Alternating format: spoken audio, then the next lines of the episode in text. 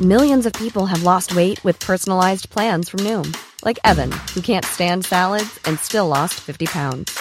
Salads, generally, for most people, are the easy button, right? For me, that wasn't an option. I never really was a salad guy. That's just not who I am. But Noom worked for me. Get your personalized plan today at Noom.com. Real Noom user compensated to provide their story. In four weeks, the typical Noom user can expect to lose one to two pounds per week. Individual results may vary.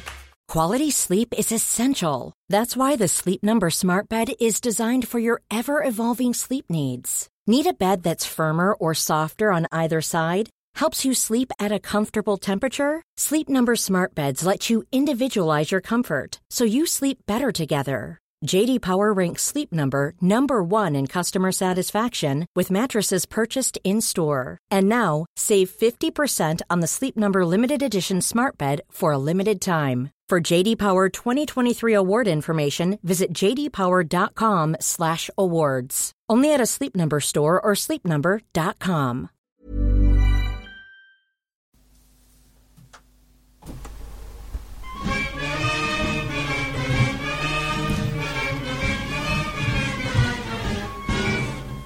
Hello, Egg Chasers. It's the Egg Chasers Rugby Podcast, a podcast about rugby that doesn't take itself or the game too seriously.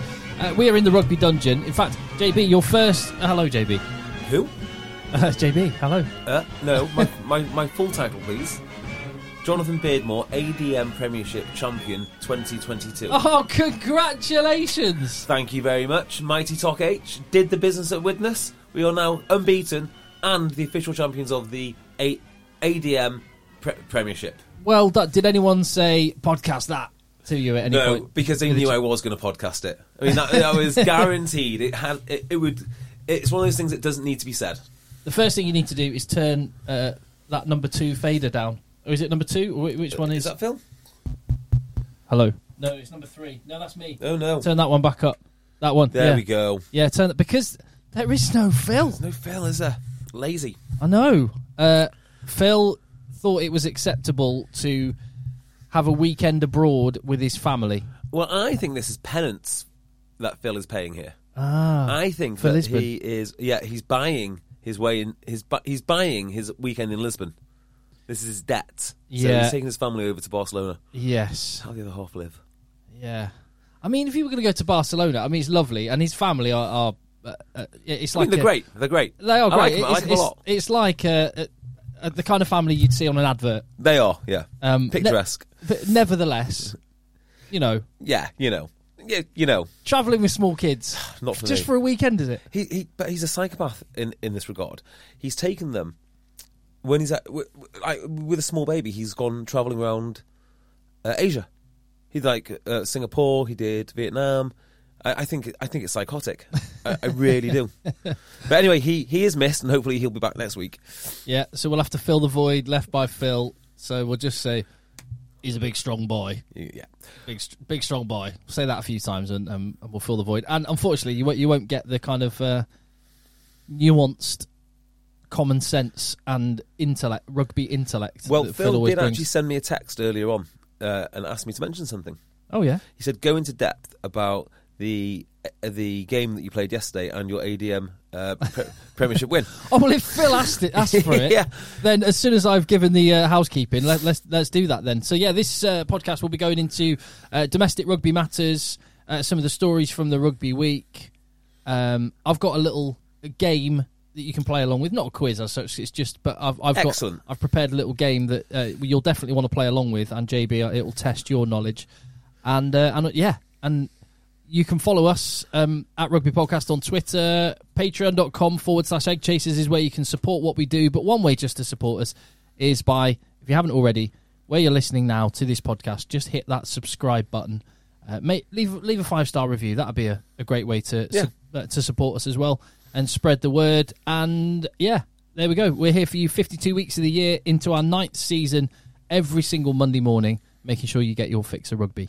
ADM champion. So this is a, a separate from the RFU league structure. That's right. Greater Manchester. All the clubs got fed up with travelling too far, and there's loads of clubs on the Yeah. doorstep. Now- so they set up yeah. their own league. Exactly. Now let's not heap too much praise on the on the Lancashire ADM because ultimately it is just a vehicle to screw over Cumbria, which I'm not a big fan of. To be fair, I think How s- Oh, because those were the clubs that Exactly. everyone was getting fed up with having to travel to. Yeah, so- Kirby Lonsdale and Carlisle. Exactly. Um, you know, A- Aspatria or uh, all those all those good clubs up there have struggled to form. Well, not struggled to form a league, but it was the clubs in Manchester and Lancashire who got bored of travelling up. So went, right, we're going to start this other thing, and that's Well, what they did. it's- it's- well, it was. I mean, they were they were ahead of their time in thinking because now with the cost of fuel and stuff, I reckon there's a few Yeah. more people that will be looking at, at that sort of thing. It, well, that, that will have a tangible impact. Well, there's a massive RFU restructure going on at the moment.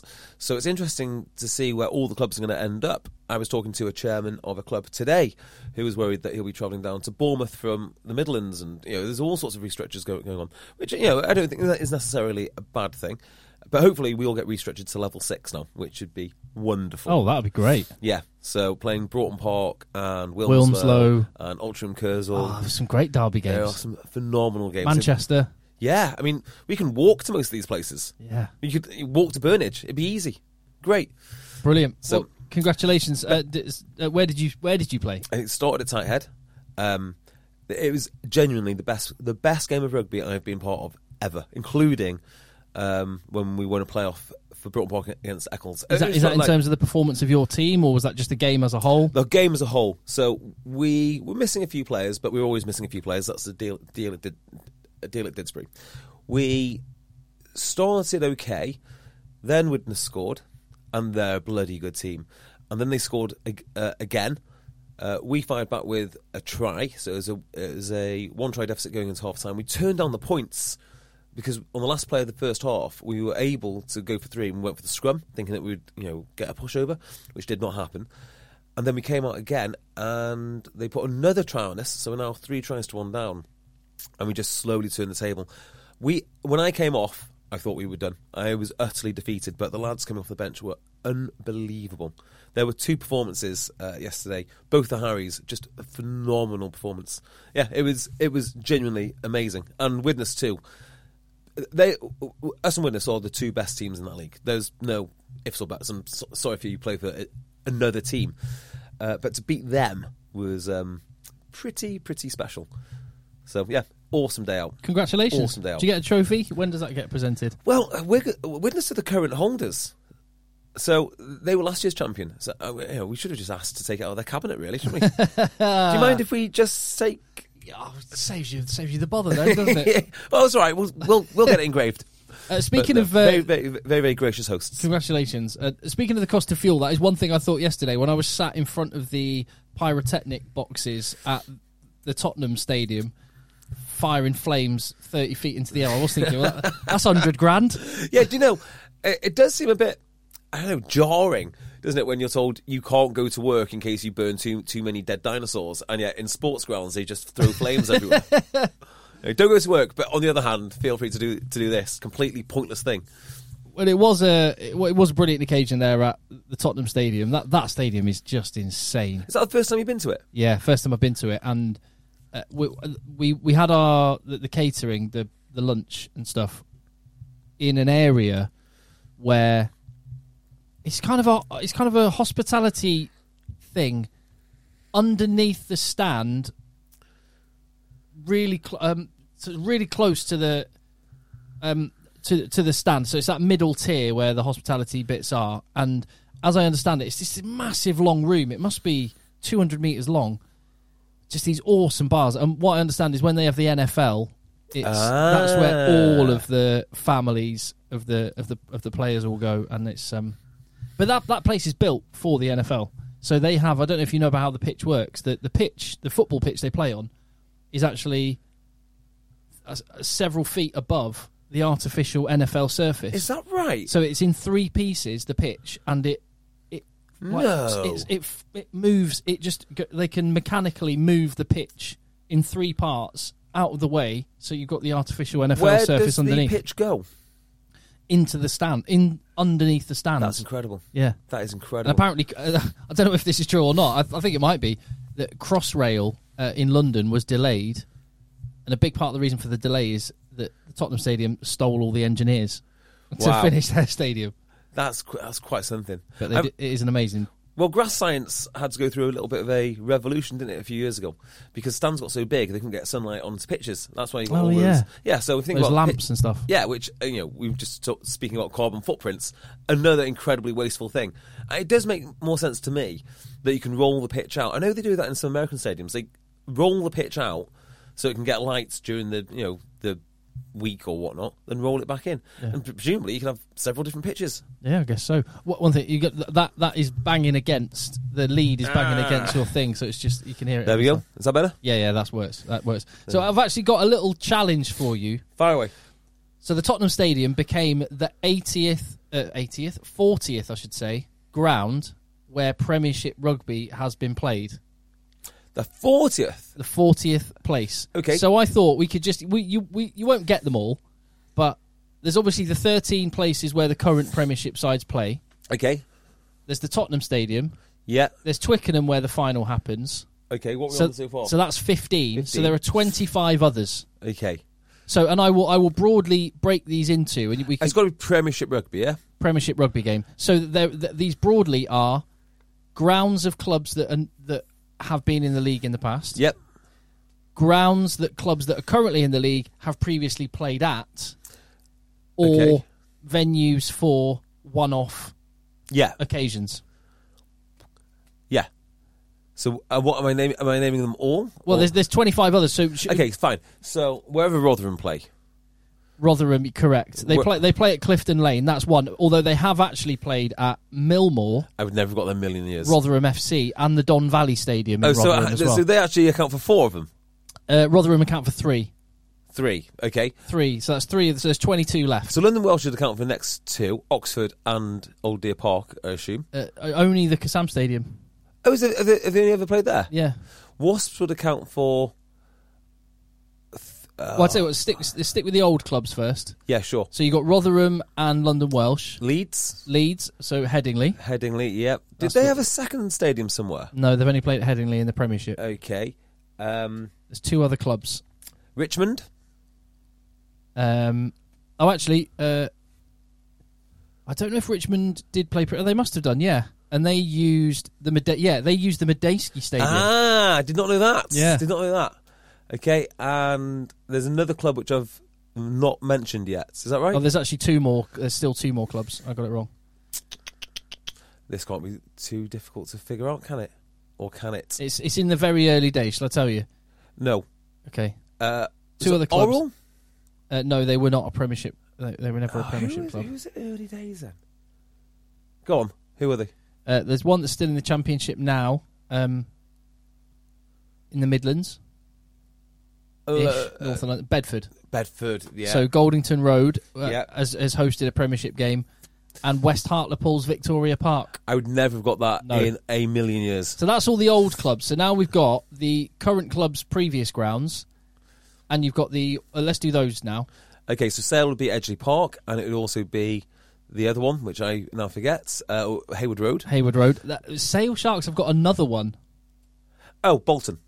Yeah, which is a which is a one-off game. But they did the Reebok Stadium in Bolton. Yeah. I, Uh, ma- I was a match announcer that day. Were you? Yeah. How, how, is that, so is that all for all of sales now? That's all of sales. Okay.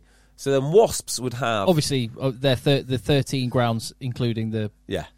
the AJ Bell, So Wasps would have uh, whatever, wherever they were in Wickham, High Wycombe Adams Park. and there was somewhere else they had before that. What was that? Correct. There was. There was one Was other. it? w- Did they play at QPR? Yes, Loftus Road. Yes, very there we good. Uh, That's Wasps' previous homes in the Premiership. Saracens played at Watford. Correct. Vicarage Road, Um, Yeah. Watford. Prior to that, I know ah, somewhere else I played, but I don't know where. It They was were in London somewhere, weren't they? Enfield Football Club. Uh, Southbury Road, I think the ground is called. Yeah. So Saracens played there uh, for a time, and then obviously their home now, Stonex or the Copthorne Stadium, Whatever it's called, whatever it that is. thing. that thing. So there's another one. So that there are uh, London Irish have had an, uh, another club, which we, we've already mentioned. Richmond having the Medeski, so that one doesn't actually count. London Irish had another home, the Avenue. Never heard of that. No, never heard. I of wasn't It. Uh, aware of that one either. But back in 1997, they were at the Avenue. Bristol have had a previous home. They have Memorial Ground. Memorial Stadium, correct? And Newcastle have also played at the Gateshead International Stadium. otherwise known as um, St James's Park. No, Uh, no, but they have played at St. have Ja- said- yeah. at St James's Park. They played a one-off Gateshead there. International Stadium. yeah, I know. I think it's an What the athletics hell's track. that? Ah, right. Okay. So now, yeah, Oh, Northampton must have played at MK Dons. uh, Saracens played at Stadium MK Oh, did they? in 2008, and there are uh, on those one-off type of games there are one, two, three, four, five you haven't mentioned. Uh, oh, the one-offs. Although Tottenham counts as one of them, so there there are four other what like one-offs, and uh, you have been to two of them. Yeah, you've been to two of them. Don't think they've never been to Old Trafford, have they? Nope, but you were at two of them. I I actually went to two of these. you games. actually went to two of these games. Oh, of course, Philadelphia and New York. the Red Bull, the Red Bull Arena in And the- New and the- Jersey, and, the, Tesla. and the Talon Energy Talon, that's uh, Stadium in Philadelphia. I Correct. love that stadium. With the other one being Wembley Yeah, um, and the London Stadium. Won- wonderful stuff. There you go. There's all forty. Ama- amazing. I'm, ama- I'm actually quite shocked they haven't played in Anfield. Wales have played in Anfield. Have they? Yeah, when the Millennium was been built, they moved one of their internationals to Anfield. I quite like the moving rugby around. I know that unfortunately the unions. It's like I mean, moving to football briefly, but Manchester City are playing Liverpool in a is it an FA Neut- Cup is it a semi final neutral venue? at Wembley. Yeah, it's rubbish that. That is just. I mean, uh, and it's on a weekend when there's no trains to London. Yeah, that's terrible. Th- I mean, it'd be pretty cool if they played it. They used to play it in Villa Park, didn't they? The semis. But that's where they should play. it. But They they should should, play pl- it they, they should play that at Old Trafford because both clubs hate United equally and will trash the in- stadium I equally. did think that. Yeah. well, United played Liverpool at Main Road, and then they drew, and then they played the ne- the the next fixture, Goodison Park. Goodison Park. Yeah. Oh, I love that. So it's pr- yeah. It's, I, I, it's pretty like, I cool. like moving rugby around. I'd like to see that. There was a there was that game against New Zealand up at Old Trafford years ago. No, it was Argentina, wasn't it? I'm, I know it was the Richard Cockerell, Norm Hewitt hacker. Oh, and then they did, did Argentina, and then they bought bloody Uruguay to S- Manchester City. That's right. That was a That was that in was the a World poor Cup. game. Oh, well, that was that was because England were out. Well, they always back themselves at home. Uh, Well, so you were at this game. What was the game? Okay, first things first. yeah, Now that I'm weaning myself off social media because I've not had a smartphone for last week, right? Yeah, because you because of your escapades in Lisbon, you didn't have a phone. I was one. I was thinking, is, J, Dead. is JB trying uh, going cold turkey on Twitter? What's going on, or, or is he dead? I just uh, you know it's to have been able to type one handed and not having to open up an app um, on your laptop. So that, that's that, that's it. That, that's why. So just gone completely co- cold turkey. I didn't realise uh, until I watched BT Sport today that there's some controversy about Owen Farrell's tackling again. Tell me about it, Tim, because I have been saying this for a long time, and you don't think it's a, th- a thing, do you? No, there no there isn't. Well, no. If you look at no, there's not controversy. My goodness me, whip stuff up. I mean, uh, is that really the first thing you want to talk about in terms of Saracens game? It was was that a leading? That, bit of- that, that was leading BT. yeah. Oh, that's disappointing. Yeah, there was um, lots and lots of paper. co- Uh, you know, this is what the paper said. Um, so I, I, this is the only game I've not seen. So what did what did you see? Did you see any any Faz high shots? Well, firstly, I will say that if I were a Bristol fan, I would be quite disappointed at the usually very good Christoph Ridley. I didn't. I didn't think he had his best game. I thought, um, a- and you- we always say if if you if you're looking back on a game, looking at individual refereeing decisions, then you've Yeah. you've got to ask yourself questions about why you didn't put it to bed. And Bristol certainly had opportunities to put the get, to win the game and should have done. That had nothing to do with the ref. Nevertheless, Christoph Ridley didn't have a great game, and I thought he made some uh, poor decisions. One of them being not giving Billy Vanapola a yellow card for uh, a, a knock on, which I actually don't like the number of yellow cards that are given for knock ons that are claimed as deliberate. Like the Jacques Vermeulen one uh, uh, for Exeter, I actually don't like that that gets given a yellow card. But given that that is what is constitutes a yellow card these days, Billy Vunapola's is about the clearest yellow card of that type that you will get because it was more like a spike in volleyball. Yeah, there was another one this week for um, oh your boy on the wing at Leicester, Nandolo. N- N- Nadolo. Yeah, goes up to catch a ball, uh, and from one angle it looks like, well, I just don't think it should be a yellow card. Simple as that, really. no, I, I don't like it. It's um, this is like you're. It just feels like you're penalising instinct. Well, daring as well, isn't it? Yeah, but but on some occasions, like with the Jacques Vermeulen one, he he has he's not you, he hasn't had time to process. Oh, I need to knock this out of the way to stop the opposition team from scoring. He's gone without even thinking. It's all he's in automation in microseconds. He's trying to, to make a positive move to get the ball, and I don't like that that gets penalised. But Yeah. that's where we As- are. Billy Vannapola's one that was Yeah. Uh, like a, a, a pat down, I'm happy for yellow cards for deliberate knock-ons, for proper, cynical, deliberate knock-ons. like Billy Vannapola's. Yes. Uh, I would use the US Supreme Court's terminology regarding pornography for um, this, which is I'll know it when I see it. So the the refs, I think, are trying to systemize this too much. Oh, well, was he in a position to catch it? I don't even like that.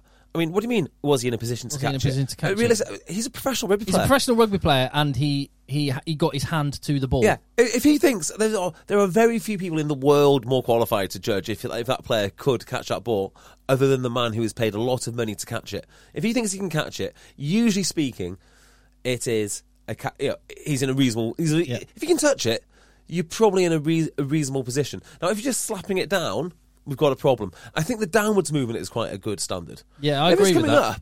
I agree with that. And also, it's it's the creep that inevitably happens when you when you open the door ajar. Yeah. it gets and it happened with football when when they said, oh, you know, um, it starts with punching being a red card, which is understandable, and it ends a few decades later with any contact with the face by a hand, even if you just stroke a man's Yeah. cheek. No, no, no. It's even worse than that, isn't it? You well, they say something. You can't put your hands up. Well, why not? Yeah. Why? Yeah. Why? Why? You can't raise your hands. That's it. Yeah. yeah. It's, that that's what happens. Th- these things cr- inevitably creep, uh, and yeah. The, so So I- stop penalising people for not raising their hands now, Yeah. just to even even it out over the next five years. Billy Vanapola should have been a yellow card, nevertheless. However, just on Billy, he looks fit and lean. Does he? Yeah. That is- well, I say it's encouraging, but encouraging for who? Saracens, I guess, but not for England. I, I wouldn't discard him for England yet. no, you wouldn't. But He's a, he's a un, very unique individual, and he's uh, he's a- he's a proper specimen. And um, I think he's problem really- is, although you wouldn't do it, it's not you that matters, is it? It's not. It's, none of us matter. The only thi- person that matters is Eddie, yeah. Wow. so, who has been getting a lot of stick, a lot of stick He this has, week. and I, I again, I think that's exaggerated. But by the sounds of it, I've I've not paid much attention to this. I haven't looked at. I, I didn't read the rugby paper or any rugby stories today. But if if Farrell is one of the big bits of news, and at one tackle which was not a yellow card, it got given a penalty, and I think that was, that was like fair enough. But uh, in my opinion, not a yellow card. No, It was the referee handled that one well. Um, if that is a big bit of news, then I, I, I'm glad I didn't open a newspaper or Yeah. anything today.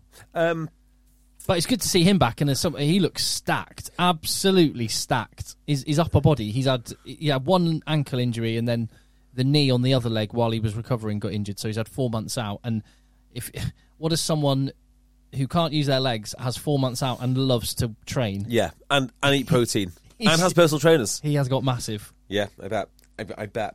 Um, obviously, Sar- Saracens won this game. Yeah. You said in my kitchen over a cup of tea that you thought Bristol should have won it. Oh yeah, hundred percent. Should they? Why? Well, Saracens didn't play well. Yep.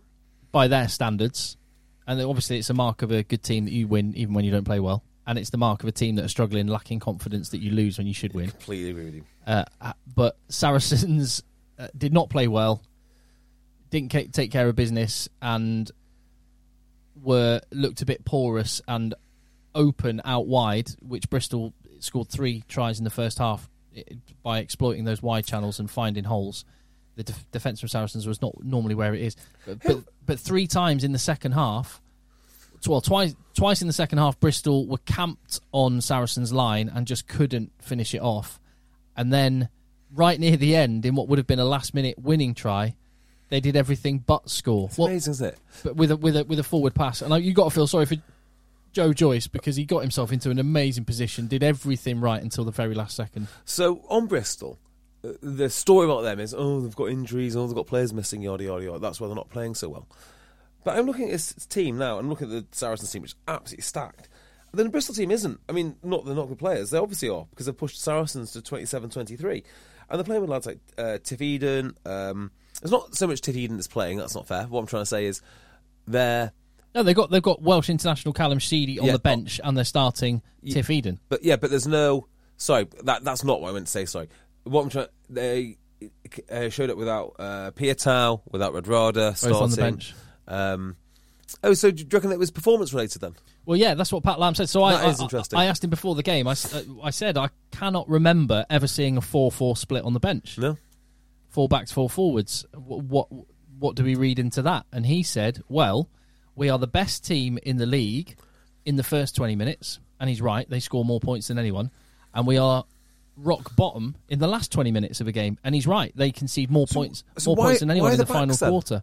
Where he said the forwards have been quite durable, the backs not so much. So we want to play well the whole game. This is what he said beforehand. This is brilliant. We want to play well the whole game, but we want to make sure we finish more strongly. Uh, So do you think? That, And I think he was completely vindicated. so do you think that the do you think the Bristol system puts more stress on their backs to do more work than other teams? I don't know. I don't know if it's a conditioning thing, if it's the way they play. Might be the way they play because they put a lot more emphasis on uh, those collisions in wide areas. Th- Yeah. That, that that might be it. But whatever the case was, there was a there was a reason for it, which he expressed before the game, and the way the game played out, I think Pat Lam was completely vindicated. And I've got to say, Rich Lane, who's on loan from Bedford, looks a really good fullback. Yeah. Mm-hmm. another example of how good the championship is, and why it shouldn't be cast aside, as the RFU and PRL appear to be hell bent on doing. Uh, guys like Antoine Frisch in the centre. Now what? Now I've He- seen him. he's really good. He's fast, isn't he? Yeah, his footwork's good for a big lad. Yeah. And um, yeah, he looks a really good player. Tiff Eden is i- is good, and so you got to say, uh, fair, I've got to say fair play to Pat Lam for that because I th- w- I, mean, I honestly thought it was going to be done by half time. What on earth happens? Right, I'm just having a look through our team. If a second row goes down, who plays second row? Yeah, because Oh, Chris Vui. Chris Vui just yeah, moves in. Vui would slot into second row, and you've got Thacker who could have gone into the back row. But it's, it was a risk. There's no doubt it was a risk. But he gave his reasons before the game, and it's exactly how it I panned like out. it. I like anything which is new, new and novel. Yeah, I've not seen a four-four split. So, um, and, and Bristol will be looking at that, thinking So uh, they did everything but win. I g- they've got John uh, John Arfoa on the bench, one of the few props in the Premiership that can play both sides. I wonder why they just didn't go, go with one prop, or do you have to have?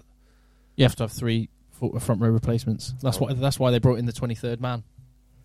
Excuse me. It, used to, it used to be two replacements. Then they brought in the twenty-third man so that it could be a one in each position in the front row. I see. Yeah, it would be a bit annoying, wouldn't it, if you um, yeah. if you decided to go uncontested with only two front row replacements? Although uh, Look at that, psychotic. there is a cat peering in the window, that does look terrifying. Yeah. That is terrifying. Um, I want, I want, there, there, but it is interesting that there's no like Andrew Sheridan hybrid player these days. There was a period when he was at Bristol, when Andrew Sheridan was front row, second row, and number eight. Yep. Yeah. Uh, I don't think he ever played both sides of the scrum though. No, he didn't. Hmm. No, he's loose, very much loose head. But uh, yeah, I mean, Saracens will get better. They look. Uh, I mean, when you just see the when you look at that team, it is terrifying, isn't it? Yeah, it's also very worrying for the pre- Premiership that after losing all of their players and being relegated for a year, this might still be the best team in England. I mean, I don't A- think they and are they got actually. they got Mako Vinopola to come into that team as well. Yeah, yeah, they're not. They're not looking bad. At, they're not looking bad at all, are they? Yeah. Got any emails, Tim? Uh, yeah, I've got I've got a bunch actually. Uh, in fact, I'll, I'll I'll look through those while you tell me about a game that you saw. Um, I'll tell you a game, about a game I didn't see. Worcester Warriors. Oh no, you're right.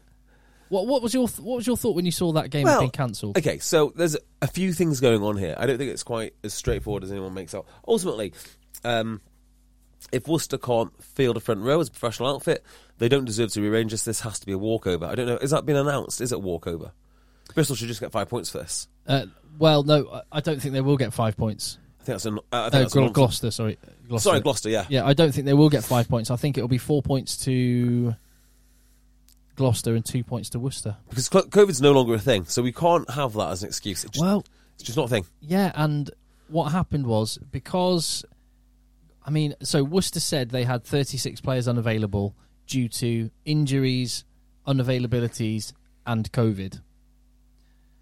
I don't know what the distribution of those was, but the COVID was not sufficient enough that the PRL made a call on it as they have done in the past. The PRL have now passed it to the RFU to deal with. They've said we, we don't want to, we don't want to be the ones to make a call. You do it. I- I don't know what's wrong with PRL in this regard. Um, PRL were told on Thursday that this game was not going ahead. So Thursday night, um, I think Thursday at two o'clock ish, Worcester made it known that the game could not go ahead. PRL did not announce it till the next day.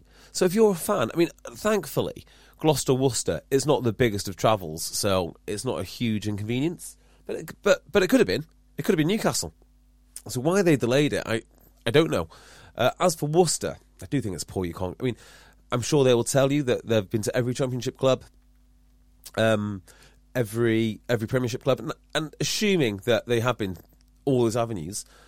Well, go to every well, go to every League One club then, and then go to every League Two club, and carry on going until you find a prop. Ultimately, if Cardiff can field a team against Toulouse when all their players are stuck in South Africa, I expect everyone to be able to field a team. A hundred percent. And what what made this more infuriating for me is so if on the morning of the game or the day of the game, uh, Worcester had a bunch of COVID tests from their regulation testing. I mean, uh, uh, is that still Look, it regulation can't now? be- it can't the be. coronavirus act has as it has elapsed now Yeah, in it- England. It, it can't be. Let- let's- so let- just just stop yeah. testing. Let's So- hope that's not a thing. Let's hope that's not a thing. But if it is, fine. But my point being, that is something that cannot be foreseen or planned for if they have to do routine testing by, by the letter, by the rules, and that pops up. I would be sympathetic to that, but uh, and that might have played some part on one or more of the front row players. However, the reason it was called off at the eleventh hour is because a player that would have been the final front row player on the bench failed a fitness test. Five Failed hours a fitness test. failed a fitness test. As in, he wasn't fit enough. Uh, as in, they- he he was returning from an injury, and they did a test on him and decided he wasn't fit to play, and they did that, and, and that's why it was cancelled five hours beforehand. Now, if that is the case, that says to me you knew at least a day before, maybe multiple days before, that there was a chance that you might have to cancel the game because this player might fail a fitness test. Yeah. Uh, I mean, I can I kind of like agree with that. Um, uh, it- I- there's a whole front row that played for Cardiff uh, against Toulouse. Just go and phone them up. Just go and phone them up. That'd be that'd be the easiest way to do it. Yeah, um, um, there were eight eight championship clubs not playing as well, so I, you would assume that Worcester reached out to them. Yeah. I'd, I'd hope so. Yeah, and I'm, I'm sure that they did. I mean, you could be a bit cynical, couldn't you, and say um, maybe they just didn't really fancy it. You know, looking at the rest of their team, maybe they. I mean, if they've got eight unavailable players, maybe second, maybe front row isn't their, their biggest worry. It might be the fact that they've got everyone else unavailable. And they're like, well, we just won't do it then. Be easy just not to do it. It- It's it's one of those where I, the question I would love to know the answer to, which we never will, is would they have cancelled it were it a home game? Good question. Good question. If they would have cancelled it when it was a home game, then I then I'm, I'd be willing to go. Fair enough. yeah, I, I believe you. Whatever this ra- unusual circumstances are, I kind of believe you because money talks, and when there's when there's beers to be sold, Yeah. tickets to be sold, uh, fans to be pleased, tickets, season tickets to be fulfilled, you uh, you get it done. you get you get it done, and. The, sit- that's the, the only issue I have here is that that's the situation Gloucester are in where they've been put in a big hole where they've now got a. Not only do they not get the revenue from that game, they they're going to have to they're going to be in, in the negative. Yeah. Well, um, just on this, the other angle I don't like about it is I like it when you just see stories of, of players, you know, much like the Cardiff lads who uh, who uh, who played, or back back in the day now when Tom French had his you know single wasp appearance in a Heineken Cup final. You just got to love those things. Yeah. So the uh, you know if it was just a front row that they, that they needed, it'd be great to see someone like you say from the champion, championship get that shot, do well, get a contract. Uh, Ma- Manny Manny Iorgin is that his- how it is? Iogan, yeah. I- Iogan. I mean, he had to play a semi-final, just you know, from academy straight into a semi-final, or was it a European game, I something mean, uh, like that? I mean, it's just great. I'm assuming, right, so here's the assumption Worcester asked all of the eight championship clubs that weren't playing and the four that were, and they all said, no, there's not a single front row player available. I'm, s- I, I just find that hard to believe. It's particularly in, a- in a period where the championship has been had all its funding cut. The the clubs are finding s- life really tough, and opportunities at, Yeah. at Premiership clubs to to show what you're made of and maybe earn yourself a contract. This could this is like sliding doors moment for s- for Yeah. someone Yeah. for someone like a Christian Judge. And also, what does it tell you about um, PRL itself? I mean, do you think the NFL would call off a game because uh, they were missing offensive linemen? No, they'll go and find some more. Yeah, this it's it's not acceptable that this game wasn't played in my mind, and uh, yeah, it looks amateur. Yeah. from a from a competition which is aspiring to be elite and world class and have more and more eyeballs on it. So the, the contrast between the brilliant spectacle that Saracens put on on the Saturday with best part of 50,000 people at a stadium built for the future versus Friday night where we didn't have any rugby at all in a farce. Yeah. Uh, particularly the Friday. Don't take my Friday night game away from me. Yeah, and also the fact there's no relegation it just only emphasises the fact there's Yeah. a because Why not to get if, it done? If, if this had been a really really important game for Worcester and there was you know the the future in the Premiership was on the line, I would actually be more sympathetic to like let's rearrange it. You've got a freak set of circumstances, let's rearrange it. But the fact there's no relegation, get the game played, Yeah, agreed. Uh, even if you get a pumping. Do you know- Just do it? Do you know a game that was played uh, this weekend? Talk. Your boys Marlow getting an absolute pumping by um, My, my boys. Your boys, Everyone Marlow. hates Marlowe. you. Uh, well, you know, except for you, who's a massive Marlow fan. Yeah, uh, went down. Uh, went, went went down to Aylesbury Colts. Have that. Did they? Aylesbury did them. Yeah, oh, Aylesbury Colts. absolutely At did Colts them. level. That's a, that's a real rival game, that one. Yeah, huge, huge news. Oh, the boys at Aylesbury will be uh, delighted with that one. yeah. Uh, Hull beat Sedgley Park. Oh, did they? Yep. Oh, that's why Phil's not here. He just Exactly. can't. He doesn't want to have to slander his, his boys from Now- Sedgley. I tell you, a really interesting race to be looking into if you want, if you're this way inclined. Have a look at National One, the bottom of National One now. That is getting very, very tasty. Uh, Leeds, um, Albion, Darlington are sort of just just in the mix, and there's someone else, and, and there's someone else as well, and they're all playing each other over over the next few weeks. So uh, very, very interesting. Uh, Ealing Trailfinders had a very very convincing win against Cornish Pirates at home, forty-four to twenty-five, something like that. Five or six tries, and uh, that puts them top of the championship by three points. Not that it matters for the Premiership for next season, um, but they're three points clear of Doncaster with one game remaining. Do you know what's- it, it dawned on me today, and it's so obvious. I, sh- you know, it is so obvious. So I apologise for po- pointing it out that the Premiership, the Premiership season, is going to end early for one team, which is rubbish. In the same way, it's rubbish that you don't get your opening weekend. Oh yeah, You don't get your closing weekend either. I'd not, I'd not thought that. You're right. It's terrible. Like I, am not against bye weeks or rest weeks at all. I think rest weeks are a good idea. Who are the team? That's interesting. Who are the team? Well, Wasps because didn't usually have an they opening do, game, did they? usually on the on the final on the final game of the season they usually have everyone kicking off at the same time yeah, but you can imagine, can't you, if that team is already in the playoffs or whatnot? It's one hell of a letdown. or are are sitting having to wait and uh, or have played their hand and everyone knows what they have to do Yeah, exactly. Such such a farce. It needs to be an even number. i'm l- just looking at premiership now uh, oh yeah we're contact headchasers at gmail.com by the way i'm just getting to the emails in a minute Oh yeah. Uh, so Premiership games, final game of the season. It will, we're into June, aren't we, for the final round? So we've got Exeter Quins, Gloucester Saracens, Leicester Wasps, Northampton Newcastle, Sale Bristol, Worcester Bath. Who are we missing there? We're missing Harlequins, no, Northampton. no, they're there. I can't, I can't, I can't. Hold on a minute. We've got Exeter, so Exeter, Bristol, Bath, Southwest, Worcester. Oh no, Worcester Bath are there. So Worcester, Gloucester. Bristol, Newcastle. Saracens. No, they're there. Saracens are away to Gloucester. I can't. wh- Why? Why? Whoever the fans of this club are going to be really upset. I can't think of who it is. Let's let's see. Hold on, Irish. Irish. It is your Irish. your club. Yeah. Well, if I had a, if I had to have yeah. a club, If you had to have a club, it, it'd, be that club. Irish. Although I, I, I w- although yeah, yesterday, my word, that was it. Who saw that result coming? Actually, Well, I was getting absolutely pumped. They're getting on their on their Paddy's Day game. That will hurt big time. yeah, that's a really, really poor result. That because they had a hard game last last week. Sorry, not last week. Last time that they were out, and then after that, it looked like they could probably make top four because you class Northampton now as an easier game.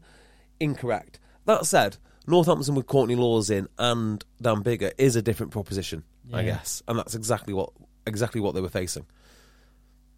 Yeah, but that's on their big game at the Brentford Community Stadium when they were packing the packing the crowd in. Big Paddy's Day game, great weather, exactly what they'd want, and they got pumped. absolutely smashed. Uh, but it's a very London Irish thing to do, isn't it? Draw against Saracens um, away. In fact, did they beat him at home as well, or did they draw against them twice? Oh, I can't I can't remember They're now. drawing against Sale. You know, they, they they sort of win games and come back in games where where they're not meant to. They've definitely beat Exeter, and then they get smashed uh, smashed at home Saints Uh, and they've got on a Qu- deal. they've Never got- lose on a deal. they've got Quins at home next week, and then they've got one uh, and they've got one further game. So the maximum number of points they can be on is sixty three, which is not, I don't think, going to be enough to get top four. No, Now- Even if they won by five points, which they, it's unlikely that they'll get ten points. So, f- uh, so yeah, I think that that was it for London Irish uh, in terms of top four. They- I mean, but they, as we talked about last week, they can look at it and go, "Oh, the trajectory is in the right direction." Um, yeah, I, I think so. I, I think so, and I think next year they're going to be a serious threat if they can keep if they can keep keep that team together. Um, the race for the top four is looking interesting though. Yes. So, did you watch the Exeter game today? Uh, I did, yeah. Exeter are a weak team now. I'm, I'm pretty sure. Uh, I'm they right saying that. they rallied really well towards the end, but they were poor. They did, but they have to be at full. They have to be at full tilt. I think to be impactful at the, at the very top, very top of the table, and they can win the occasional game, Uh, whatever it is. They've just lost that potency, whether it's the mys- you know, mystique that they had, or you know just the intimidation factor. That seems to have It- evaporated it completely. is. Uh, I think it is as simple as well. Huge number of injuries in the back five of their scrum. Yeah. everyone has injuries, so I get that, and that wasn't an excuse or a reason today. They had them. Uh, it is just the law change. It is just that law change. The the the goal line dropout rather than a five meter scrum, which I, c- I love the 50-22 law variation. I really like that. I like a lot. I, I want this goal line dropout. I want it gone. Hundred percent gone. I hate it. It's terrible. It is absolutely terrible. It does. It it, it rewards. It it take the whole point of rugby is you're meant to, and the whole philosophy of officiating rugby is that you reward positive play, Yeah, and it's it, it's disincentivizing the attacking teams. yeah, yeah. Uh, I completely agree with you. I completely agree. It, it seems so disproportionate, doesn't it, not to have an attacking scrum? If you're held over the line, I mean, that's where we want to see the game played close to the line. Surely, we want to see that jeopardy. We don't want to be seeing it booted into midfield. Uh, And I get the.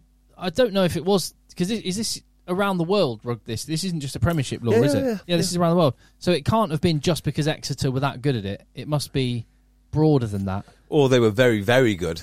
But I loved. I, I loved how good Exeter were Yeah, at that. stop it. You work 'Cause- out a way to stop Because it. if it was easy, everyone would do it. And if you can't stop it, um, score more points.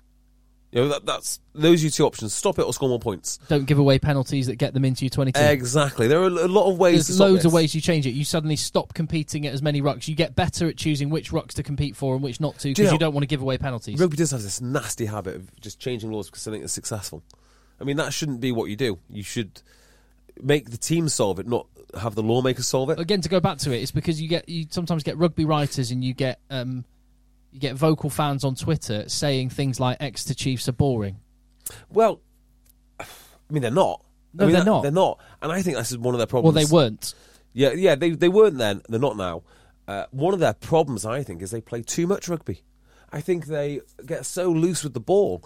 Uh, at least one of the tries today was just loose, just just loose play. Uh, they have this sort of attacking trident between Noel, Hogg, Slade, and they try and whip it. I mean, they're playing a different brand of rugby to what they were previously because I don't think, or they know that they don't don't have the options to do what to do what they do what they pre- previously did, and it's just loose. It's too loose. I, I don't like it. I don't like what they've become.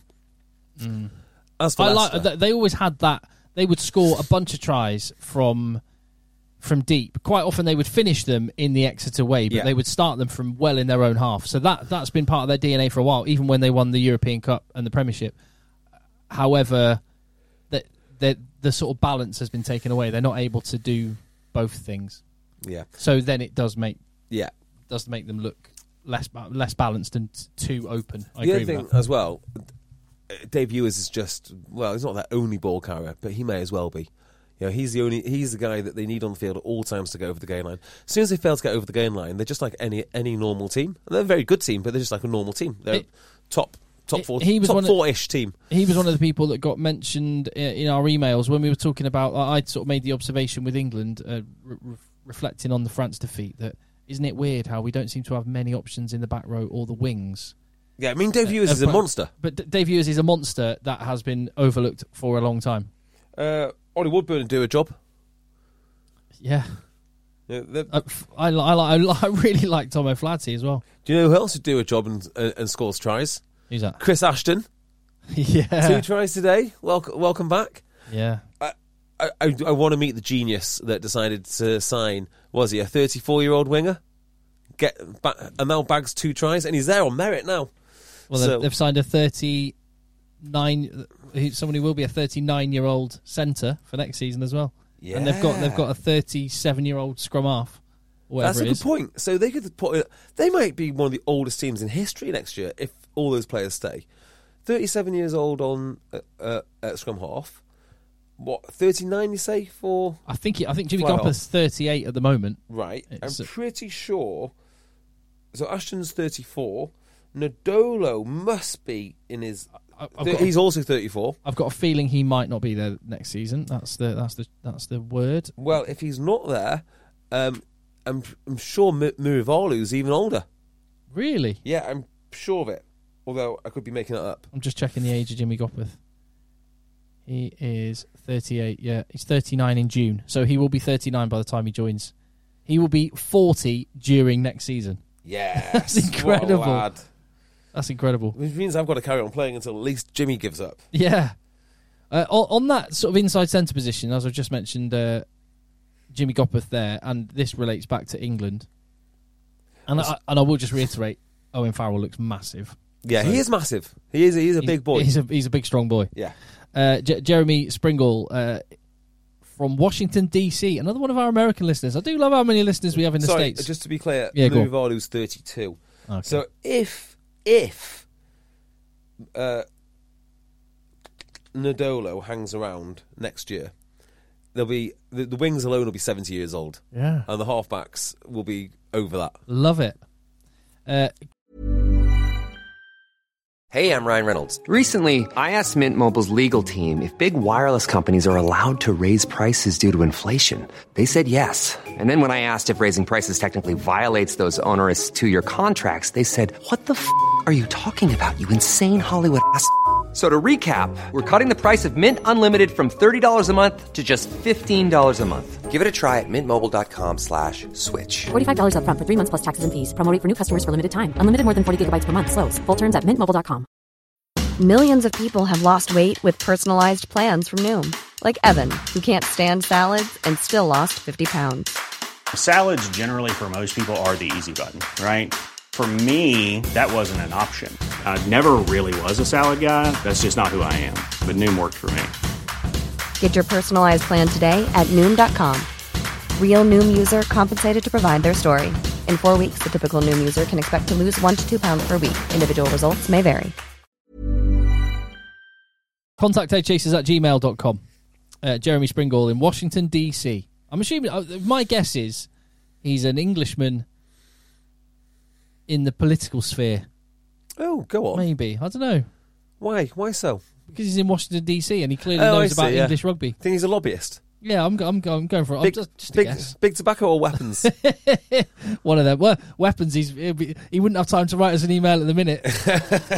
He'd be counting all his cash. Um, Exactly. right, he says, uh, love the pod, blah, blah, blah. Uh, I've been thinking about the English centre conundrum. Oh, no, I think he's American because he spelt centre C E N T E R. uh, or maybe he's just um, you know gone native. Yeah, maybe. Uh, I was thinking about the English centre conundrum and have put together the following list of English eligible centres that Eddie could choose from. Who do you think should be ele- elevated into the squad? Following Cocker's law, I would remove Orlando Bailey.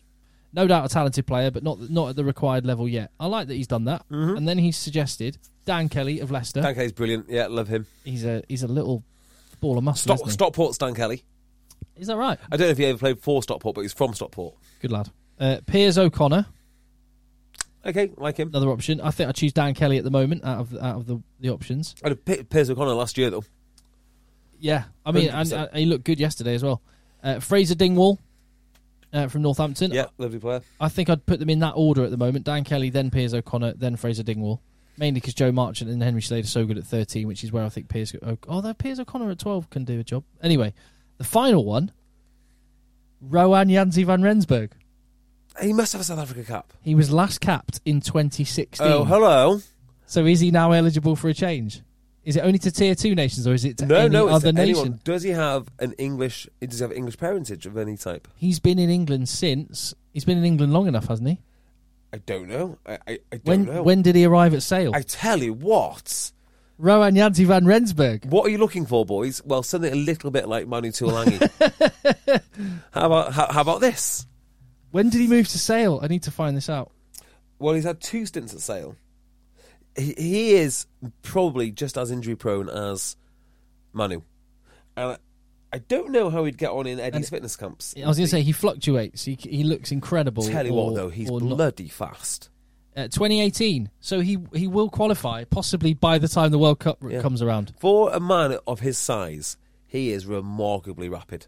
You know, they say props are dead fast and powerful over short distance. I mean, I guess there's some of that, but he is actually top end fast too. Yeah. I think he's a very, very good player. Oh, just the legs on the guy. Yeah, yeah. When he's in shape, like when when I first met him in Carrington on his first stint here, but before he went back, he- I've, I've ne- I honestly never seen legs like it. It's unbel- it was unbelievable. Yeah, I, Very much a big strong boy. I wish he was as not That's as such good. an enjoy. He's only 27. Yeah, well, you got to remember when he was like 21, he was destroying Super Rugby, absolutely destroying it. And yeah, he has been. Yeah, I'm sure he's had like five caps for the Springboks, but it's not about that, is it? It's about not stepping down from international rugby, mm, yada yada yada. So yeah, Well, I'm for it. I'm generally, I'm, I'm very much against that. But this Scotland have been nicking, uh, nicked loads of Saffers and uh, an Englishman, and Wales have been at it, and Ireland have been at it. So, and England didn't have any, um, any of those project types or adopted players. So yeah, go on, get Rowan Yanti van Rensburg in. That's my choice, and a great shout. Nice one, Jeremy. Now, did you watch this game? Do you watch it ex Exeter Yeah. uh, Leicester game? What do you think of it? Uh, I say I thought Exeter were, were poor, uh, rallied really well at the end, and I thought Leicester looked very slick. Le- Le- Leicester particularly in the first 50 minutes. Yeah, their their line operations, just their just their basics are so so smooth now. Yeah, not only Chesham's a menace. He is a menace, isn't he? I absolutely love him. He's massive as well. Yeah. Yeah, I they are looking they're looking very, very good. So Qualified for the playoffs now. yeah, if you looked at them at the start of the season, you might put it down just to a bit of a lurk and think, you know, right bounce the ball and whatnot. But no, they are a legitimately very good team. I still don't think that they're good enough to beat Saracens in a final though. Sorry, sneeze. That's all right. How awful. right. I'll continue.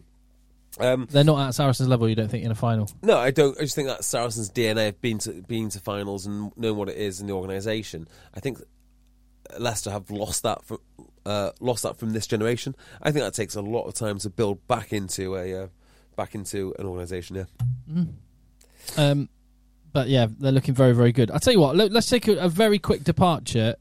Uh, and as we were just in North America, in Washington, D.C., there with Jeremy, another email that's coming from Canada. oh wonderful. And David Harder, uh, who Hello, David.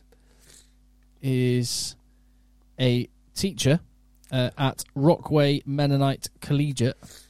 Ho- hopefully, they've got a good rugby team there. Good man. Lo- Um, I just looked at that on his little email sign off. What is it? Uh, just just the where, where he's where he's from.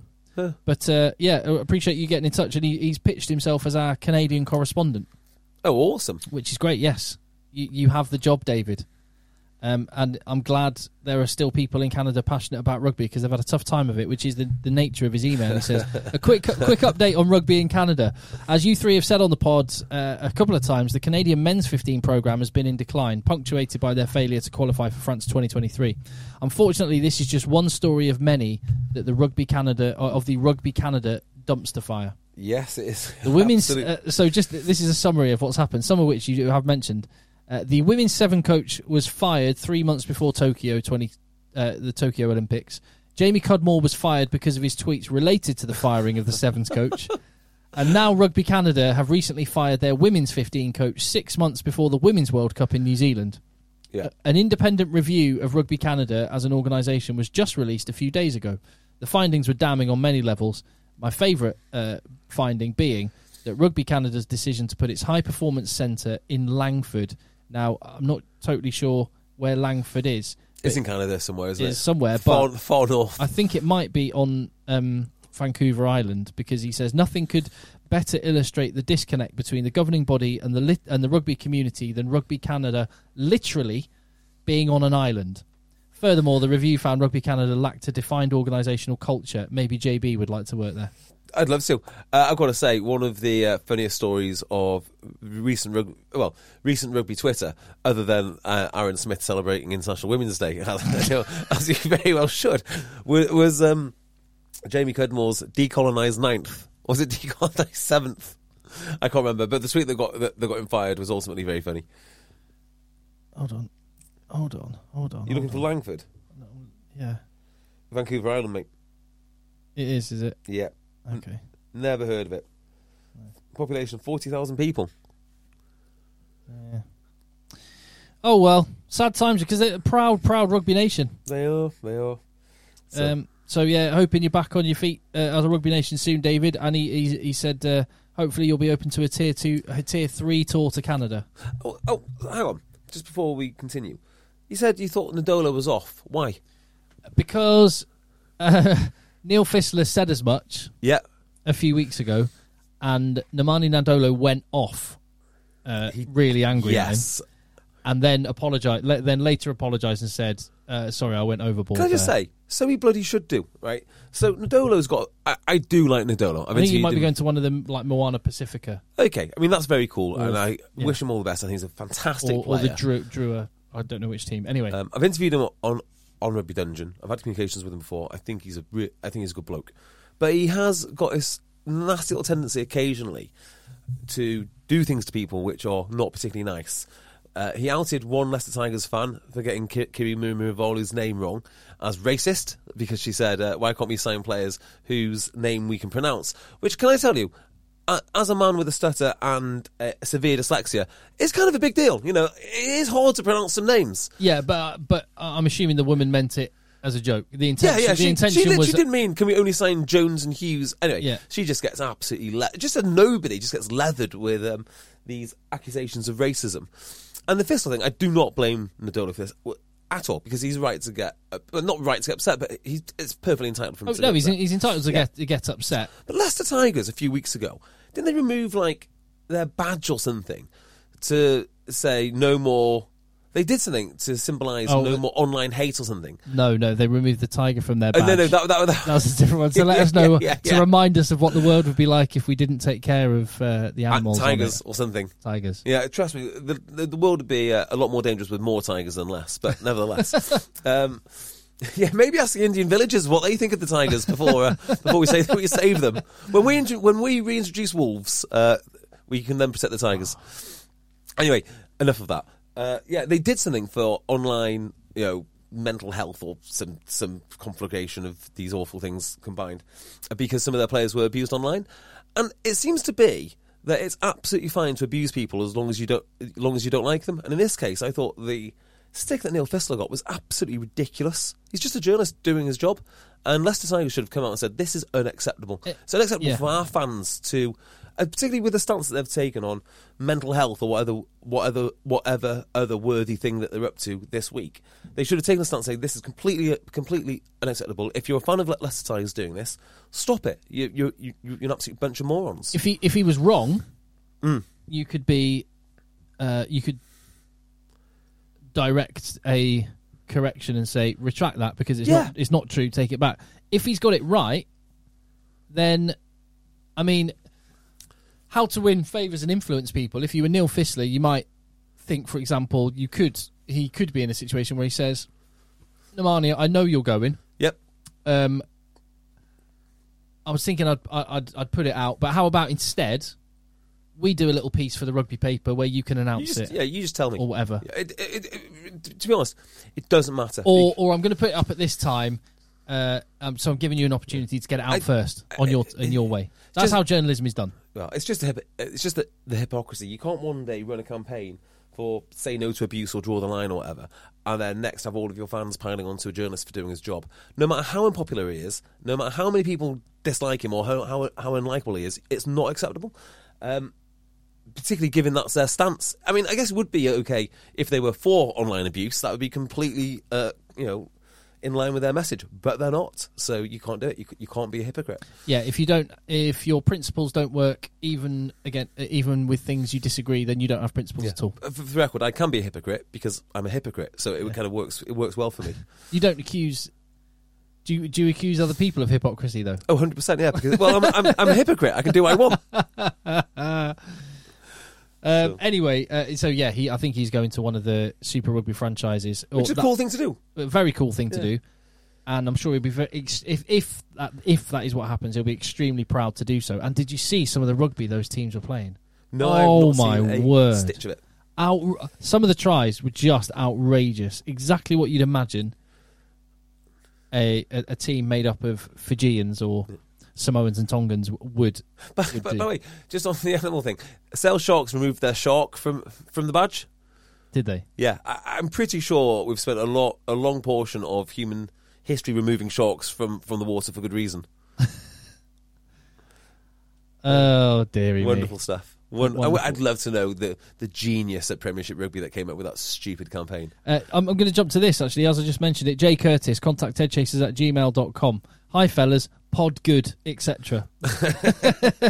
Did you see Moana Pacifica's glorious Golden Point win versus the Hurricanes? What an outstanding game of rugby. I've got two points to share on this. One, when we talk about the growth of rugby, how incredible is it to see the development of two Islander teams in such a short space of time, chalking up outstanding wins and remaining competitive in every game when just a few short weeks ago they basically didn't exist? Now they're beating the Hurricanes, Phil's beloved Canes.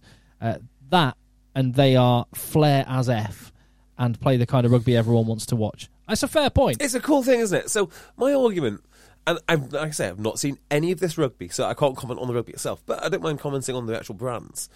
My argument for Fiji would be just sell yourself, just sell your rights to whichever private equity firm that th- firm that you want to, because the way that they do play rugby is so incredible that you know it'd be like it'd be like owning you know your own franchise, um, you know, or owning the Harlem Globetrotters or something. It'd be just abs- absolutely incredible. I think that these teams that they've introduced in Super Rugby will effectively do that. They'll sort of commercialise uh, Fijian rugby and Pacifica rugby. make it like a an F an F one team. exactly. Like it. the second point that Jamie makes: should the Golden Point be brought into the Premiership? As a London Irish fan, there have been four games this season when at the end of the game there's a bit of a meh feeling. How bloody good was the fin- that finish? Even the Canes fans will walk away goddamn entertained by it, albeit disappointed. But shouldn't rugby foster those kind of deep emotions? Yes. Wouldn't that improve the product? I agree with them. It's an interesting point. I think I, lo- I love the idea of Golden Point.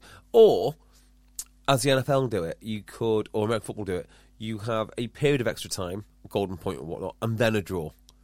So you can tie eventually. Actually, no, just get rid of rid of draws. We don't need them, do we? Dead exciting. I mean, I'd be up for trying it. Yeah, I would be. Yeah, Golden Point, love it. No, just make them play. Make them play until until someone wins, and keep making them play. Do it in ten minute blocks, and if no one's ahead in ten minutes, do another ten minute block, and then just carry on for ba- forever. That's cool. Uh, anything more on those that, that game we were talking about, or should we shuffle on to another? On Oh, Leicester versus Exeter, Leicester versus not Exeter. particularly. Exeter no. are still in with a shout of top four. It's Gloucester's to lose. Chris Ashton looks ace. Yeah. Oh, uh, it is. It, it, I was thinking about Chris Ashton earlier on today. Actually, it is weird, isn't it? How he, I think some teams would have him in a heartbeat. I think Ha- Saracens would have him back in in a heartbeat if they if they could, and how and would you say half the teams wouldn't touch him with a barge pole? Sorry. Would you say h- half the teams wouldn't touch Chris? Yeah, Chris oh Ashton? yeah, totally. And Uh, so weirdly, I think the teams that would have him back would be Sale and Saracens, and I think the teams who'd never want to see him again would be Harlequins. I don't know. what- I don't know what Saints think think of him. Actually, they probably quite like him at Saints. Yeah. Worcester. He- he was a um, young lad who transferred from rugby league there, and Yeah. Yeah. Uh, I'm pretty sure Worcester wouldn't. Worcester definitely would not. Ha- definitely would not have him back. yeah. Well, I mean, how many more teams has he got to get through? Irish, Yeah, he's had five. He's had Uh, five teams. Irish, and all the Southwest teams. He doesn't Yeah. like. He doesn't. He's, he doesn't like the Southwest, does he? Not at all. Oh. Not at all. Not that, that way inclined. No. Uh, Peter Shaw has got in touch, and did you see the RFU co- um, statements and, and comments following the Six Nations? No, It I've came. not seen It, any of them. it came after our podcast, but um, talking about progress going in the right direction. Yeah, okay, so there's been a lot of. Um, And Eddie Jones said that England were just three percent off. I love these percentages. Remember when he said that we're thirty percent fitter? oh, is that right? Yeah, and that now three percent off. Yeah. So there's been a lot of consternation in journalist ranks last week, writing things like, you know, uh, Bill Sweeney's not been available for eight months, and there's all. I do think that they've, they've probably got a bit precious about this, about Bill Sweeney not not being av- available. On the other hand, it would be nice, wouldn't it, if England had a review process that, that was transparent, like who was doing these reviews? How, what, what in rugby is transparent? Whether it's the the salary cap stuff, whether it's which was transparent. Well, well Oh, that was- transparent in the end. Yeah. In the end, not due, not as it was all It- unfolding. well, it had to be leaked, didn't it? to be leaked. Yeah. exactly. And there's so much is It's amazing. lacking. Oh, the, the the the decision about the championship uh, p- clubs not coming up, not coming up. Oh, it's just the, the, the lack of transparency is one of my biggest bugbears in rugby. I think it's amazing to think that. Um, I mean, I've never even heard the names of the people that do do do this review. I'm amazed that no one. Amazed that that's not reported anywhere. But apparently, that is secret. Have I have I made that up completely? No. How is this hard to find out? I bet I could find out in a day if I really wanted to. Probably. Anyway, Peter says it reminds him of a scene with Kevin Bacon in Animal House. Uh, he, he- this this is when the England um, comments about the progress came out. This is what Peter heard. Oh man, I've got my Bluetooth headphones on. Uh oh. Oh, in your ears. Uh, yeah, um, I I I did that. Never mind.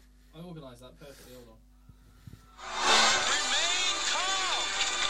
All is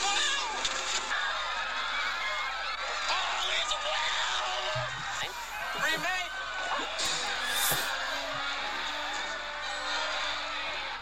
I'm not as down on England as everyone is, but that was last I I week. think you should be. that was last week. I,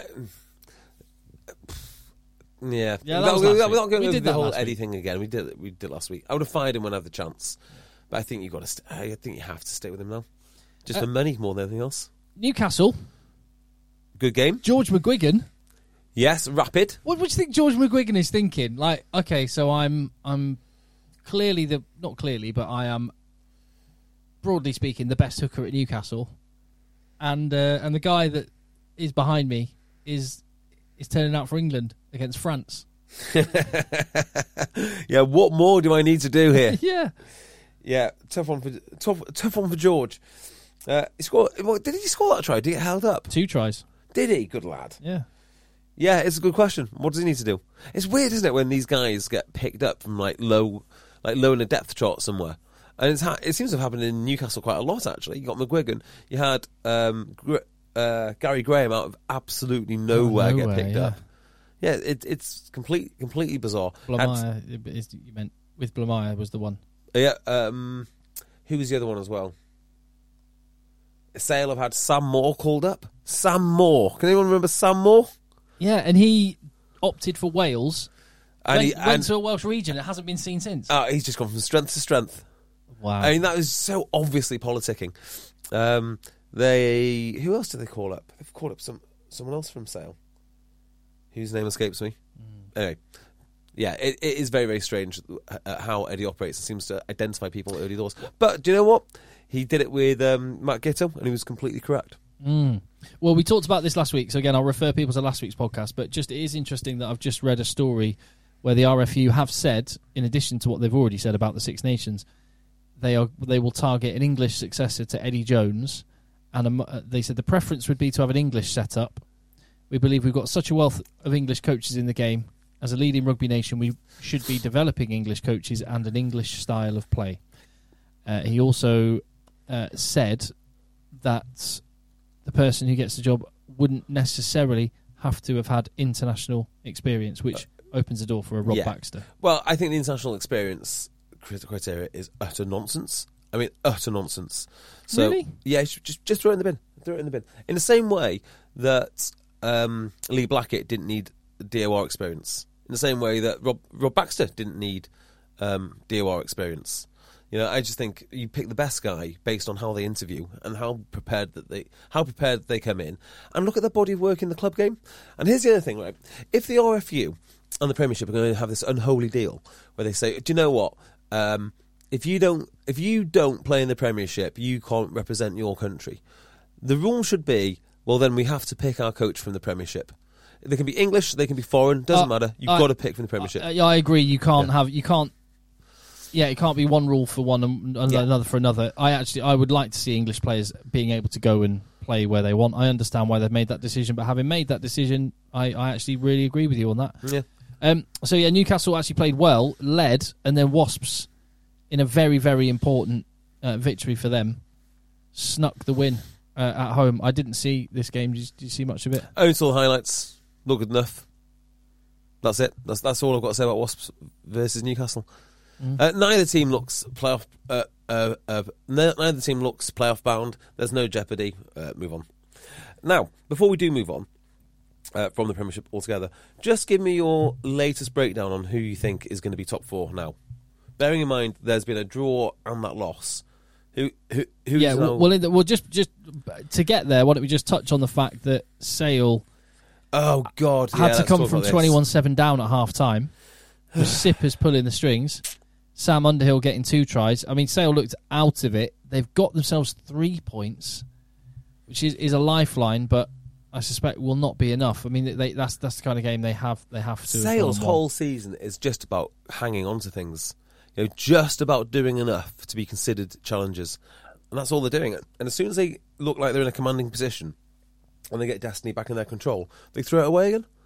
I mean, they've been so inconsistent all season. I think they've got seven losses so far, uh, and judging by how they finished last season, you'd, you'd you'd think that they would eight losses, eight losses. I three mean, three draws.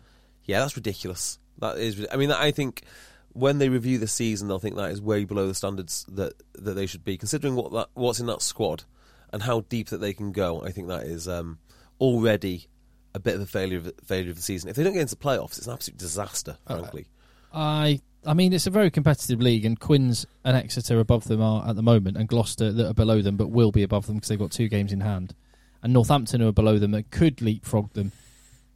They're, yeah, they're reasonable teams, but they, they should. Uh, so I, I think there will be one team out of the top five that are there currently. So the top five as, as it stands is Leicester, Saracens, Quinns, Exeter, Sale. Yeah. I, I think Gloucester have over uh, not overachieved. That that sounds unkind to them, but they've exceeded expectations. massively. Um, Northampton are about where many would have expected them to be. No, Northampton could not be in a m- more perfect situation for Northampton. Bang in the middle of the table. That is exactly where they belong. with a chance to get the playoffs, but then probably not going to. Uh, yeah, but uh, so Northampton are kind of roughly where you'd expect them. Gloucester have overachieved slightly. The top five teams: Leicester, Saracens, Quins, Exeter, Sale. Leicester have obviously overachieved. They've had a fantastic season. Um, I wonder if Leicester will be profitable this year because the fans are fans are flocking back. yeah, that'll be interesting to see. Uh, but I think one one. So my point being, one very good team out of those five that are there currently uh, were going to miss out, and any one of them could have been that team. So I, if Sale finish fifth and narrowly miss out, then I kind of go, no, it's not a disaster. It's a disaster. It's a job to finish. but I don't fourth. think they're going to finish fifth, and I don't think they're going to just miss out. I think. I mean, I'll have to look at let's let's just I don't know, mate. I don't know. let's check out the fixtures. No, I mean they, they may they it, they may be So a Sale full- have got Saracens at home. Yeah, well, this this is what I'm saying. They've They've got they've got some tough games. I don't think they're going to be within touching distance. I think they'll probably And they've got Newcastle. I think that is that is that- Gloucester are at home to Wasps in a in a big game next weekend. Uh, well, it's going to depend on these points. If they get robbed of those points, it's outrageous. Gloucester's points against uh, Worcester, sorry. yeah, So, looking at this, I don't see Saracens beating Sa- Sa- Sorry, I don't see Sale beating Saracens. Uh, Do you?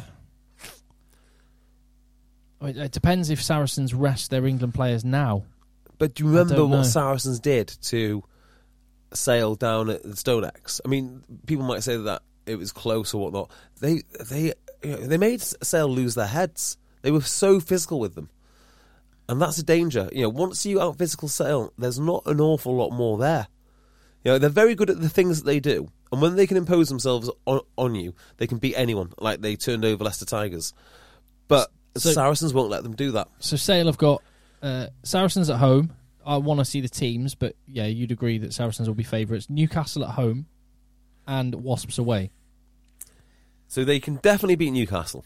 and they can beat Wasps, and they could beat Saracens on a good day. They beat Leicester not so long ago um, at home. They're a different team at home. Yeah, Gloucester have got Wasps at home, Bristol away, uh, Bath at home, and Harlequins away. but they might be starting from the position of having four extra points What? Ah. or three extra points. Or th- or And, three- Uh, and one. f- Yes, you're right. You yes, yes, you are right. Yes, you are right. So it- it's Gloucester's to lose, isn't it? yeah. Obviously, I want Sale Sharks in there, but if Sale Sharks can't make it, I really want Gloucester. Really want Glo- Gloucester in there. And who have Exeter got in their final fixtures? Hmm. Let's have a look. They've got Bath at home. They've got a double header against Munster. Then they go the following week to Saracens on a six-day turnaround. after Munster home and away, they go to Saracens, Do you know what? If they and then they go to Bristol. double, if they come up, if they come out victorious, double header against Munster, I think that they'll go through to through to the quarterfinals because their their spirits will be so up, the confidence will be back. A big European win, yeah, they'll feel like a top team again then. So I think I think Gloucester are going to make the, the I think Gloucester are going to make the playoffs. I think they will. I think. s- I think Sale. Okay, let's just go through this. Sale win two out of three. Gloucester win one out of three. Do you think Probably two. they got Wasps? Okay, yeah, got two. Bath. So if Wasps, yeah, if they win those those last two, I think Gloucester. Yeah, Gloucester, Gloucester, Gloucester, Gloucester's year, mate. So if they win two of the next three, They go away to Leicester in the. They go away to Leicester. hang on. So if they win two of the next three, and then two of the next two two after that, it's Gloucester's year. They w- they win the whole thing. It's game over. I mean, Gl- didn't Gloucester beat Saracens away? Yes. So if I were Gloucester, I would be desperately hunting that third spot, trying to avoid Leicester away, trying to get Saracens away. Yes. I think- Although, although there's no, no, there's no easy game. The final Saracens Leicester will be monumental if that's how it goes. Yeah, it's That'll a, be huge. it's a good matchup. It is a good matchup. Quinn's the only team in there which are much, much different. So if you look at the the other four, uh, Leicester, Saracens, Exeter, Sale, first and foremost, it's about physical domination. You know, one like one, two, and three. They can all play a bit, but that's what it's about. Quinn's the only ones which are significantly different. How exciting! It is getting exciting. It's just as well that that is exciting because there's there's precious little excitement lower down. Except for Max Ajomo. Well, yeah. Except except for him. All right. Um. Any, a- any more for any more?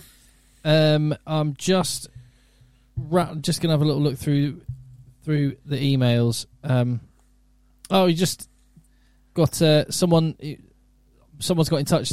Make sure you check the emails, JB, because someone's got in touch. Long time listener, um, one of our f- s- uh, supporters on Patreon, and he's coming to Manchester next weekend and wants to know if we'll be at the Sale Saracens game. Well, it's a Friday night, isn't it? Yeah. I might be. Thing is, Friday's now on my Wales Day when I'm in the office for Beardmore & Co. Independent Financial Advisors. You having a busy time of year? Is it, uh, end of financial year must be busy for you. It is. Lots It's of mad busy. Lots of client meetings. Lot, lots of ice, con- lot, lots of ice contributions, lots What of are pension you? contributions. What are you advising at the minute? Because I'm I'm fascinated. Because I'm I mean this is there you go. You can let people in. Uh, Do you know on, what? on how the business Yeah. works? What What are you generally advising? Because I've got some money to go into my pension uh, at the end of my at the end of this financial year, and uh, and I said to my financial advisor, I said, "It- we do a little risk assessment Yeah, yeah. The Right. risk assessment. the, the risk like how uh, how risky and usually i'm quite I've, i'm quite yeah I'm, I'm, i don't care i'll roll the dice it's, so I need to do one of those radio announcements. You know, that this does not constitute financial advice. We are Yes. regulated by financial no i services were. conver- yeah. But, but what i said was I s I I said sam i like the value of my money is being inflated out of existence Yep. and i'm really really worried that the financial system is being Well, well, well uh, I'm not going to say deliberately, but like, but uh, I- I, I wouldn't, know- I I wouldn't know put you're- anything yeah. past these people. But it is like all this central bank digital currency stuff. I know what- terrifies me. I know when what it comes to my your- investments. I know what your fears are. I know because I have exactly the same fears. I think I have the, the same night terrors as you. but actually, what you're dealing with there is one certainty and one which is speculation, which is in- I think inflation is going to be the most challenging thing in our lifetime. I think it's going to be more challenging than COVID. I think it's going to be more challenging than anything that we've faced before because you're not going to be able to afford stuff. It's a huge difference between, say, 3% inflation and then 5% inflation. And if the figures continue at 7 or 8% inflation, it's going to be absolutely mind Pe- blowing. people don't realize what that means. They you know. do not know what that People means. don't understand what that means. And they also don't understand what the cure means either, which No. is normally high, high interest rates. Yeah. So, uh, and don't think that's a good thing because it's not. No, it's not. Uh, we will very, very quickly and very suddenly realise that we have been borrowing for the best part of what three decades, and we can't afford to live. What- it's one going to of be the- awful. what- Some might say that they're deliberately trying to undermine the financial system. I wouldn't say that, of course. No, but yeah, th- it, it certainly if that's what they were trying to do, they're doing a very good job of it.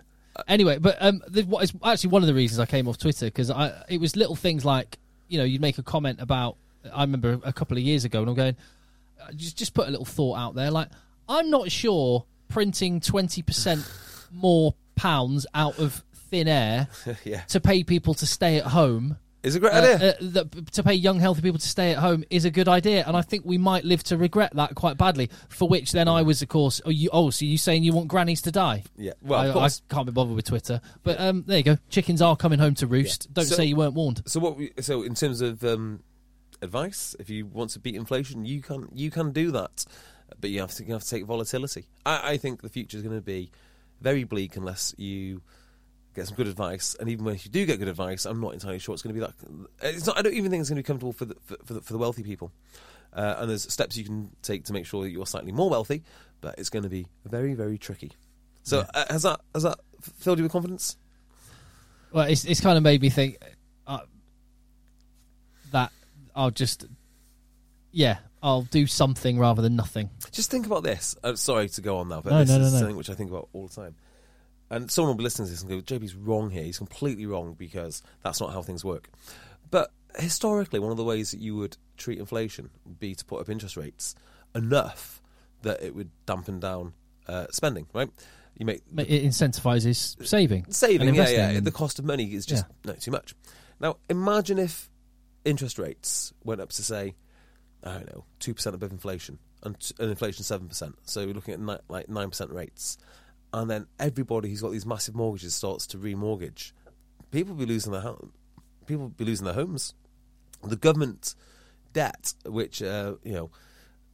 Uh, would be so much higher, or the the repayments on the the debt would be so servicing much the higher debt yeah uh, I ju- uh, people do not realise what this means. no Uh, um, so uh, the cure could be actually. I, I wonder if they just let inflation run away because the cure is worse than the illness. it's, it's I've a got bit no like, idea- I don't know how it's going to pan Uh, out. people in the UK did the same thing. Like I say, when it's like, oh, I'm being paid to sit at home and do nothing. It's like, yeah, that that that there- there'll be very severe cost for that. Forty percent of every US dollar in circulation was created in the last two years, and everyone was like, oh, awesome, I got my stimulus check. Well, no, that's, that's anyway.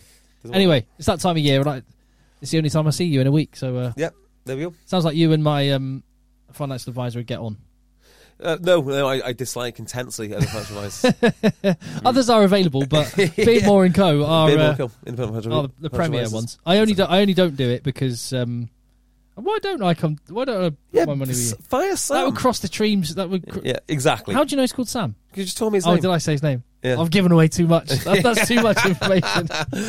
Uh, yeah, I guess uh, Sam does work for Kutso, doesn't he? So you know, we, we can't we can't uh, recreate that that level of servicing, Tim. No, that he's very good.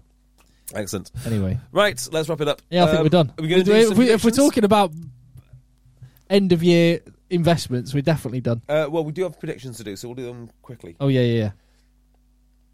Oh, how did how did Phil's beloved Ulster get on? Got no idea. I think they might have lost away, away in South Africa. That's a shame. I really hope they bounce back. Okay, so Friday night, Sale versus Saracens. Give me Saracens. Uh, I'll wait for the teams. If if Saracens give their England players a rest, which they might do, then Oh, just Sale on could Sale, win. I forgot to mention this. Did you see Faf de Klerk's last kick? no.